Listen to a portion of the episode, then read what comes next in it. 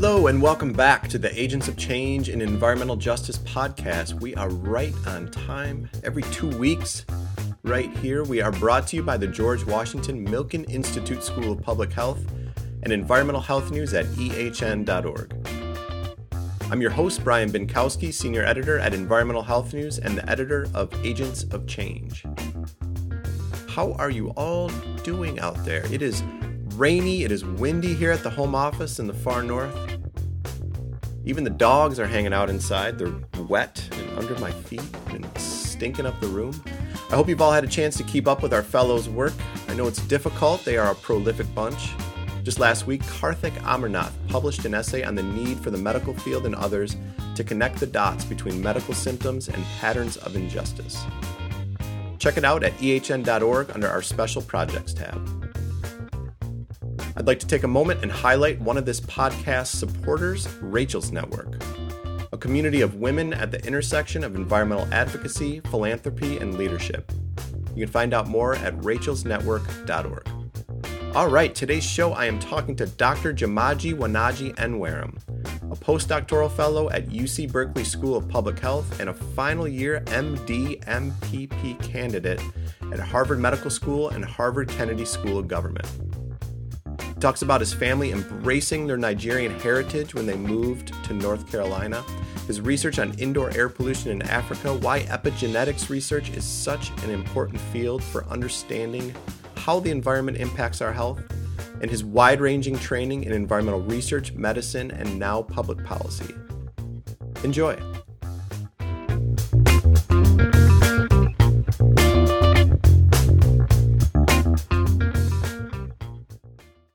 Now I am really excited to be joined by Jamaji Nwanaji Enwerem. Jamaji, how are you? I'm doing well. How are you? I am doing wonderful. We were talking beforehand. It is a little cold here, but other than that, I'm doing okay. And where are you? Where are you talking to us from? So, right now, I am in Cambridge, Massachusetts. Cool. Very cool. So uh, speaking of place, that's a good that's a good uh, spot for us to start. So you were born in southeastern Nigeria, but moved to North Carolina when you were young. But it sounds like your parents really held on to the native language, food, and storytelling. And I'm wondering how this uh, how this shaped your childhood. So I, uh, I think uh, that's a great place to start because um, uh, it's sort of where my own story starts as well. Um, so I moved to the states with my mom and dad at the age of one and a half. Uh, and I think it's one thing to say that my mom and dad sort of shared our culture with me, um, but it's actually probably a little bit more accurate to say that they lived it with me. So from various foods like fufu uh, to listening to songs like Osadebe's Osondi Owendi, um, I think Igbo culture itself really permeated almost every aspect or facet of my life.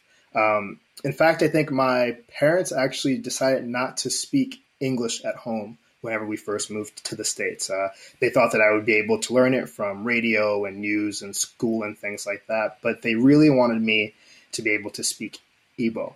Um, and as I sort of reflect on that, I feel like that decision uh, really paid off a lot and uh, has definitely added a degree of richness to um, a number of my various interactions.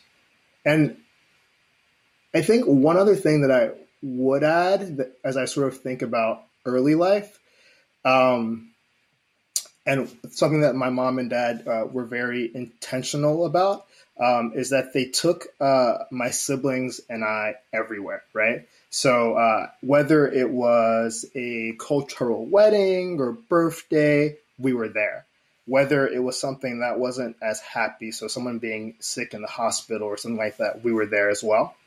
Um, and I think my father says it best where like oftentimes people think, oh, you know, we don't necessarily need to expose kids to all of these things. Um, but for him and for my mom, it was important for them to really, um, for them to really show us who they were in all spaces, not just at home, right? So ups and downs, sacrifices, frustrations, failures.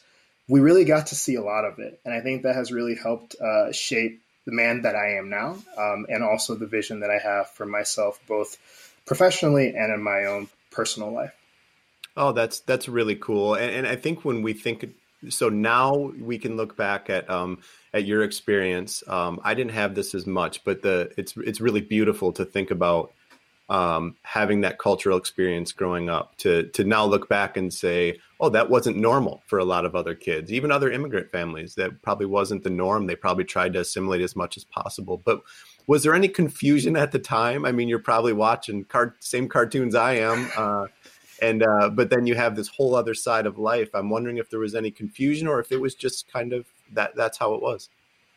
You know, I, I think when you're young like that, there's so many things that are happening that you don't really register, right? Like, sure, you live those moments, but you don't necessarily feel the weight of them until you look back on them. Um, so yeah, I mean, like the food that I ate every day at home uh, was traditional food. Uh, it wasn't until later on in life that my parents started to uh, make spaghetti for us at home and things like that. But at the same time, when I went off to school, I was having those things at lunch. It's just I didn't realize that whenever others went home, you know, that's what their food probably looked like as well, right?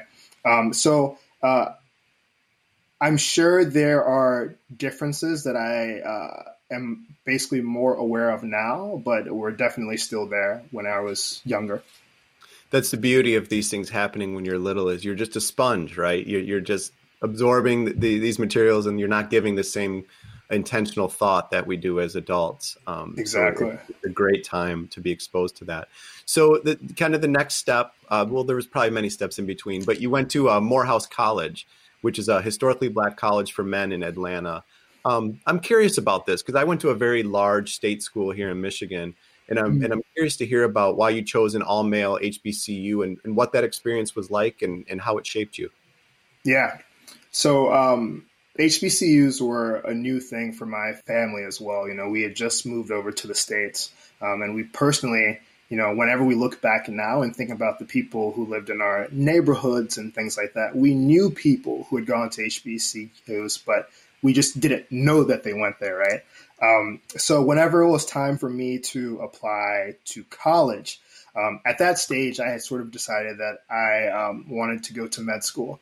And being the overeager uh, student that I was, uh, one of the things that I thought of was finding a place that wasn't too far from home, uh, that was also associated or affiliated with a med school.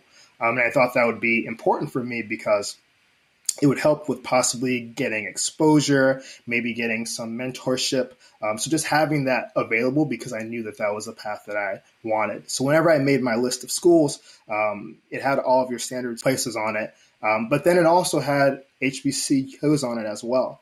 Um, and then it came time to sort of submit everything and uh, we got letters and things back. And then my parents and I actually went to visit various schools. Um, and there was just something unique and something special. Whenever we got to Atlanta, it was it's so vivid in my mind now. Literally one of the sunniest, brightest days ever. The weather was perfect. Um, we arrived, uh, and uh, I remember just looking around and seeing basically a sea of black students who looked just like me. Um, and this wasn't just like four or five, literally hundreds, right? Um, and my parents were the type that they sort of did things. They didn't necessarily schedule meetings with uh, departments and things like that. So we sort of arrived uh, just uh, at the school. Um, but we eventually found our way to the Department of Biology, uh, walked into the office there, and were immediately able to meet with the head of it. And he sat down with us and talked to us about where I had been, what I was aspiring to um, accomplish uh, and just who I was. And that interaction, whenever I think back on it now, was one that was unique and that I didn't get at any other place that I went to. Um, so whenever we got home, it was pretty much a, a very uh, obvious thing. So between the representation and the kind of the personal touch, which I, uh, I, I wouldn't hate on the school I went to. It's a large state school here in Michigan, but um, the personal touch wasn't there. Right there, there was mm. massive classes, and maybe it was my apathy, right, too. But uh, that personal touch I think is is something that I didn't get in college that I think is really helpful because it's such a transition period. But yes. I am curious about the all male aspect a little bit. Uh, I went to an all male high school actually, and I look okay. back on it and I think it, it, forged some really kind of deep friendships and kind of this you know male camaraderie for better for worse. And then on the flip side, I think at least in high school, it, it wasn't it wasn't necessarily always a good thing to not have women there, right? It, yeah, yeah. You know, that's 50% of the population or whatever, 100%. you know. So how did that how, how what were maybe the good and the bad or how did that play out? So I think whenever you read about this experience, uh, that's what a number of people think, right? Oh, it's an all male school. Uh, but the thing that most people don't realize is that literally across the street is an all female school called Spelman. Uh, and uh, we interact all the time. All social events are combined. Um, you can even enroll and take courses there. They took courses with, with us. Um, so as far as getting that sort of that sort of interaction, it was definitely there um, and wasn't lacking. Um, however, when it came to sort of living and um, in most of your courses, yeah, it, it was an all male experience. Um, but I think that was important for us as well. I mean, you know, these days we talk about the unique sort of obstacles that people of color face living here in the states. Um, and some of those are really specific for like males as well, right? So being able to have a safe space to discuss those things and um, think about and learn about how others have sort of handled those obstacles was actually very meaningful as, as well. Yeah, that makes that makes a lot of sense. I know I'm I'm a sports fan, and I know lately uh, basketball has been putting a, a, big spotlight on HBCUs, mm-hmm. and it, a lot of it was in in the aftermath of George Floyd and a lot of these yeah. other um, uh, heinous incidents. And the idea was um, talking to black black men, to black males at these universities. Uh, so I think that um, that's a really good point. So um, you mentioned this interaction at uh, uh, at the at the college there, and maybe this this answers this question. But what is a defining moment that shaped your identity? Wow, a moment or an event. So, let me see if I remember this the right way. We, um, so I found out if I was accepted to Morehouse in December of 2000 and what year was that? 2007? Yeah, wow. Okay. um, uh, I decided to enroll that spring, so probably around March or April of 2008. And after sort of deciding that I was going to enroll, I was sort of just ready to start school that following August. Um, but while still in high school, uh, I remember one afternoon or one evening, must have been in May or so, May of 2008, maybe, or maybe even in April. But I got a phone call, um, and I got a phone call from a professor, uh, Dr. Ramel Thompson, um, and she uh, said that they were going through the registry or the list of students who were starting in the fall, and she saw that I was um, going or planning to major in biology um, and that she was leading a new uh, Department of Defense funded um, initiative um, that was aimed at helping to increase the number of black males who were getting PhDs in STEM. Uh, and she said that, you know, from what she's read about me, that she thought that I'd be a good fit, but that it would mean that I would have to come down to school in the summer and spend, I believe, four or five weeks there, uh, being exposed to like research and things like that. So, mind you, I told you very early on from like middle school, I decided that I was going to go into med school. That's where my passion was. Um, but this was a whole different avenue that I had really never thought about. This whole idea of research and research being something that you could pursue for a living. Um, but I really had nothing else set up. So I was like, hey, you know, I, I'm going to be at home anyways. This sounds like it could be an enriching opportunity to learn something else. Um, so why not? So I said, yeah, for sure. You know, I'm free. I'll be there. And they signed me up, and I ended up spending that month or so there, being exposed to research from all all areas. So biology, physics, everything. Um, and at the end of it, I didn't know this on the front end. Um, if you performed well throughout those four or five weeks, uh, you'd be formally accepted into the HOPPS Scholars. That's the name of it, H O P P S. Um, and as a HOPPS Scholar, um, you basically were uh, matched with the research advisor who you did research with uh, during the fall and the spring for your whole time there. Um, but then you were also um, helped to apply to pursue summer research elsewhere. So at um, some of these larger, more research funded institutions. Um, so from HOPPS, I was able to do research at a number of other areas. I did research at Merck uh, during the summer of 2011, I believe. Um, and those experiences really helped to broaden, I think, what I wanted to do with my life. Uh, to be very honest with you, I fell in love with research and thinking in that way. Um, up until the point that whenever it came time to apply to med school, I realized that, you know, I didn't want to just be a physician. I wanted to be a researcher as well. Um, so at the time, I was still pretty young, and you know, I really loved both. So that's why I decided to apply to do the both the um, the MD and the PhD. That's excellent, and that's a common theme I, when I've talked to people on this podcast is kind of not not having the exposure to research at a young age. And it's same thing for me. I, am a I'm a science journalist by training, and I don't think I knew the structure of scientific papers and that they were published mm-hmm. in these mm-hmm. journals until I was in my like early 20s. I mean, I'm not afraid to admit it. It was this thing that just never I thought of Bill Nye, the science guy, and the you know the kind of the real stereotype. Um, but I, I think that points to a deficiency, maybe. public school systems but um, that's very cool and to get into your research now to kind of skip ahead a little bit so as part of your dissertation research you i believe you identified a marker in people that could reflect exposure to air pollution um, mm-hmm wonder if you could tell me a little bit about that, what you found, and, and why it's important.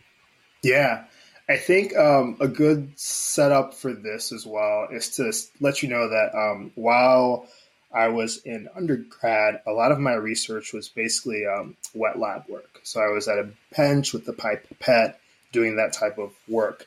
Um, but after I started med school, and I'm not sure if the listeners know the way that the MD PhD works, but you do the first half of med school first, then you go off and do your research. Um, and then after you're done with all of that and you defend your dissertation, then you come back and you do years three and four of med school. Um, so after I had done um, the first half of med school and did a few rotations, I realized that I was really starting to fall in love with population health and public health. Um, and, you know, I had seen so many examples of people who were doing bench work and also, you know, seeing patients in the hospital space. But um, for me, I felt that I wanted to do something a little bit different, that I wanted to do work that was sort of directly working with a population. Um, but I also wanted to make the most of a lot of the molecular and cell bio skills that I had sort of worked on. Um, and I found a great place to marry that. And I think the School of Public Health, and specifically in environmental health, it was uh, an area that sort of speaks a lot to me just because uh, we know that environmental health issues are really big, especially in, in areas like Africa and West Africa, specifically for me, um, but also in cities here in the States, right? We've heard about Flint. We've heard about all of these stories of marginalized areas being exposed to um, all of these harmful chemicals. So, in thinking about all these things that were sort of swirling around in my head, that public health, environmental health, population fit seemed to be a wonderful area. So, I joined the Baccarelli Lab at the School of Public Health uh, after the end of my second year of med school. And in his lab, uh, I was primarily working on a DNA methylation based marker of aging um, that was brand new at the time, and no one had really shown any links between the marker and various environmental health exposures. And we thought, you know, this would be very novel um, because this marker is u- unique and it's evolved a bit, but it's unique in the sense that um, it tells you about aging, you know, something that uh, oftentimes happens and you don't necessarily have to be sick, but it can help define, you know, your risk of becoming sick. Um, and if we could show that various environmental exposures actually aged you or maybe even protected you, you know, we could possibly find ways to intervene before people actually got sick and showed up in a hospital. Um, so, in my specific dissertation work, uh, we looked at long term exposures to ambient particles in the air. Uh, and we were able to show that oftentimes those exposures would actually make you biologically older via these measures that we looked at. Um, and then we also did a series of other studies showing that mitochondria, microRNAs, and other molecular actors were also involved in the um, links that we saw. So, so moving on to more of your research, I, I think, you know, you mentioned your interest in Africa, specifically, specifically West Africa. And I think when most people think of uh, air pollution, they think of massive power plants or traffic, mm. uh, especially here in the states. But you've done research in Nigeria looking at the health impacts of indoor air pollutants. And I'm wondering if you could talk about that, and also kind of broadly, if there's any other health or research issues in Africa that you're particularly interested in pursuing that you haven't had a chance to yet. Yeah, that there's there's a lot to say there. Um, so let me tell you about the study first, and then I'll expand on that. Um, so the study, uh, thankfully, when I was a grad student, I was able to work with another student um, in a study that was uh, focused on a region called Ogale, O G A L E, and Ogale is in the Niger Delta region, um, and it has been a region that has been really affected in a lot of horrible ways by oil spills. Um, and there have been a few studies that have looked at the air there, the water there, and just shown like how harmful the levels of uh, a number of compounds there are. But one area that we really didn't see a lot of research was in the indoor space. And given that many of the homes have a lot of good ventilation with the outdoor space, and given the fact that people oftentimes see this indoor space as like the safe space, like when I'm inside, nothing can really harm me, I'm safe. Uh, we thought that it would be important to also like measure what the air was like inside. Um, and this was a pilot study of less than 30 or so homes. But what we saw was that uh, there were levels of various compounds in the air that were harmful, like hundreds of times higher than what we would expect here. Benzene is one of the ones that we found in that study. Um, so I think there really remains a need to understand uh, the holistic exposome or the holistic environmental exposure realm uh, in many areas. Um, and that's one thing that I hope to work on um, uh, in the West African space. Um, to expand on the latter part a little bit, I mean, there are a host of issues, but whenever I think about it, I think it's best summarized by something that my mom and dad say often, which is um, you shouldn't have to uh, repeat the same mistakes as someone else to learn lessons from those actions, right? So um, as Africa continues to evolve, I think um, we can really look at a lot of the lessons that we've seen from Asia, from here in the States, and use those to make sure that we're defining and developing in a way that's both uh, environmentally and ethically sound. And do you think that that uh, maybe it's kind of a, a softball question, but I mean, do you think your upbringing helped having that cultural exposure growing up to to to research this community as opposed to um, uh, you know communities that that maybe you didn't have as much knowledge about or connection to? I think absolutely. So um, I think one thing that what you just stated makes me think about is um, in med school, oftentimes, you know, we're we're there to help everyone, um, but there are these moments where the patient in front of you, either from the way that they look or from something that they say, uh, there's something that sort of hits home, and you think, "Oh, this could be my own mother. This could be my neighbor that I used to live next to. This reminds me of this person," um, and it makes those experiences really human, right? It's not just like a disease in front of you; it's a person and that person has family and friends, they have a life. Um, um, and I think whenever you're really able to consider the human aspect of that, and I think the same thing applies to how we think about research and exposures. When you're able to like really wrap your mind around the fact that you know these are people's lives and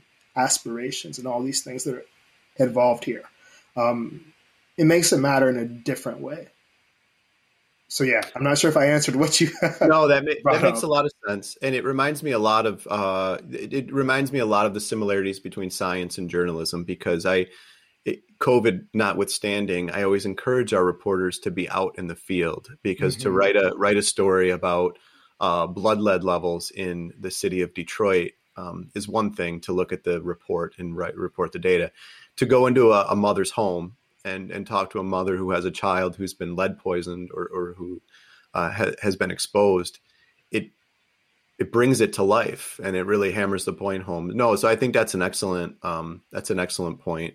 And um, one of the areas you're interested in, which I, I just find fascinating, so I want to hear you talk about it, is epigenetics. Um, I don't know if a lot of people know about this. EHN, we've written about it a little bit, but can you kind of just hold our hand, talk talk a little bit about what it is, and um, how it further compounds a concern over some of these exposures?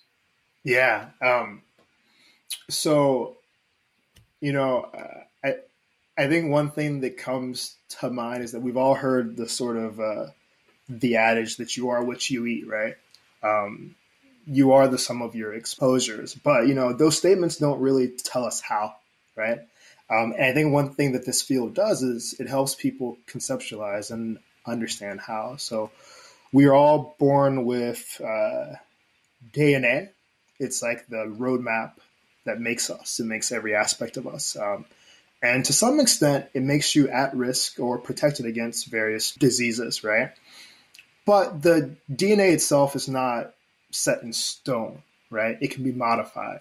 Um, it can be modified by DNA methylation, so adding these little marks on it, which can um, affect whether or not a specific site gets expressed more or expressed less. And there's other things as well, but that's the one that most people talk about. Um, and guess what helps drive that? Our environment, right? So different exposures can lead to alterations in methylation, which means that your DNA is read differently, right? Um, so it it really is neat because it helps give a biological sort of explanation to what I think we all really know that you know the things around us can affect us, but this helps to answer how. And that's just one of the. So you publish on a, a large range of topics, and, and, and, just getting to know you and, and, and watching from afar on, on Twitter and, and so on and so forth. I'm I'm just blown away at all you have going on. And so, I mean, COVID, air air trans, air pollution, police brutality, and I'm wondering if you could influence the advancement of one policy change in the next few years. Which one would you focus on? Ooh, that's a great question. Um, and it's a hard one because you know there are a number of things to pick from. The way that I'll answer that is is is one of the things that I've tried to do more of. Um, so whenever you first start off as a student, you're sort of working with your advisor and doing the things that your like advisor uh, has funding for and sort of helps guide you with. But as you become a more independent researcher and scholar and thinker, there's more sort of leeway for you to use those skills that you've sort of built up uh, to really answer things that may be of more interest to you, right? And what that has meant for me, and this is the reason why I sort of, uh, even with the MD and the PhD, decided to add on this extra master's in public policy.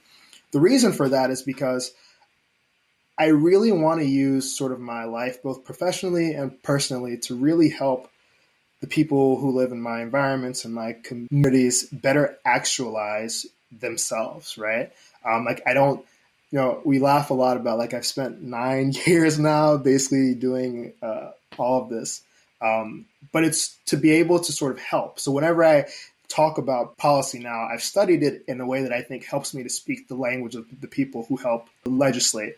Um, I think the research helps me speak the language of science. I think the medicine helps me speak another language as well. And being able to move through all of those spaces, I think, has helped me to sort of see where they really overlap. Um, and then being also around and trying to interact with people in the places where they live helps me sort of bring those perspectives into the dialogue as well. So to answer, if there's one specific area that I plan uh, or that I'd want to make major advances in, um, I don't think that's up to me, right? I think what's really uh, in front of me is just listening and hearing about what matters to others, um, and then trying to use my skills to to make sure that they get the help and the assistance that they need. And whatever that is, if it's police brutality issues, if it's air particles, if it's aging, it'll be what it'll be. But as long as it matters to them and as long as I can help, that's what it's going to be. That's great. And, and it's worth acknowledging that, of, of course, you know this, and, and I know that a lot of these are overlapping. Uh, you know, mm. the Venn diagram of these issues, there's a lot of overlap. Um, but you kind of answered my next question, which was, you know, having all of this training, how do you how do you want to um, push for change? So I'm going to change that up a little bit and mm-hmm. and ask about. Um, obviously, you're in this program because you at least find some importance in communication and outreach. Um, so where do you see that playing a role? Um, kind of very layperson communication when it comes to your kind of future career in research and health. Yeah, I mean we we live in a country where um, the people who, I mean, this is a nation that's really of, for, and by people, right? So you really need to be able to communicate at at at the simplest, most direct level, right? There are obviously these like niche realms of people who are super, super specialized, but then there's everyone else. And if you can't translate those that dialogue into the space of everyone else, it's kind of like they don't even hear it, right? And if they don't hear you, how can they sort of react or help? Um, so that's one of the reasons why I think the fellowship was really meaningful and is meaningful for me. And not only does it help with sort of networking and meeting people who are working from or on environmental health from various aspects, but it also helps make sure that you know you can maintain the skill set of being able to talk and speak in a way that most people can understand. Uh, yeah, I, as a as a longtime journalist, I I'm biased, but I just think the power of storytelling is yes. is is is just so key. Um, and and I was thinking about this during the election. You know, w- a lot of us paid a lot of attention, and you watch Twitter or whatever, and it seems like the country is bubbling over. And you know, sixty percent of people don't vote. Yeah, not only yeah. do they not vote, so many people have they they don't know. So and then you know, and that election is hitting us over the head. So to think about studies and research and, and health communication, how many people it's not reaching, um, I do think there's so much so much importance trying to find those people uh, yeah. and speak their language. So, well, Nwanaji, this has been so much fun. I have one last question that I've been asking everybody, and uh, that is, what is the last book that you read for fun? Ooh, well, I'm not finished with it, but I'm working through it now. I think I'm about halfway or so through. But I've been reading uh, President Obama's memoir, Promised Land. Yes. Um, and uh, wow, wow, wow, wow. there's actually um, there's a part of it actually that uh, has really struck me in these last few days or so. Um, and it's the part where he's sort of thinking about whether or not he's going to run for president. Um, and he's talking to like friends, advisors, and all that stuff. Um, and they say something along the lines of, and this isn't it exactly, but I think it's something along the lines of, uh, you don't pick the moment, the moment picks you. Um, and that line really sort of hit home for me, and I think it hits home for a lot of us because as we think about our work, our advocacy, our research, using our lives to sort of serve others, um, sure, we get to decide some things, right? But service is interesting in that it doesn't really let you decide everything. So you don't always get to pick the who, the what, the where, or the when, but you do know the why, right? You you know that the why is that you want to help others, and I think I say this all to basically say that it's offered me the very important reflection of all we can personally do is to prepare uh, and to make sure that we're sort of ready, um, so that whenever that moment uh, for us to sort of serve in our unique way happens, that we're ready to make it matter. Yes, yes, yes. Well, Nwanaji, this has been, as it is always talking to you, inspiring and wonderful, and I really appreciate you joining me today. Thank you for having me.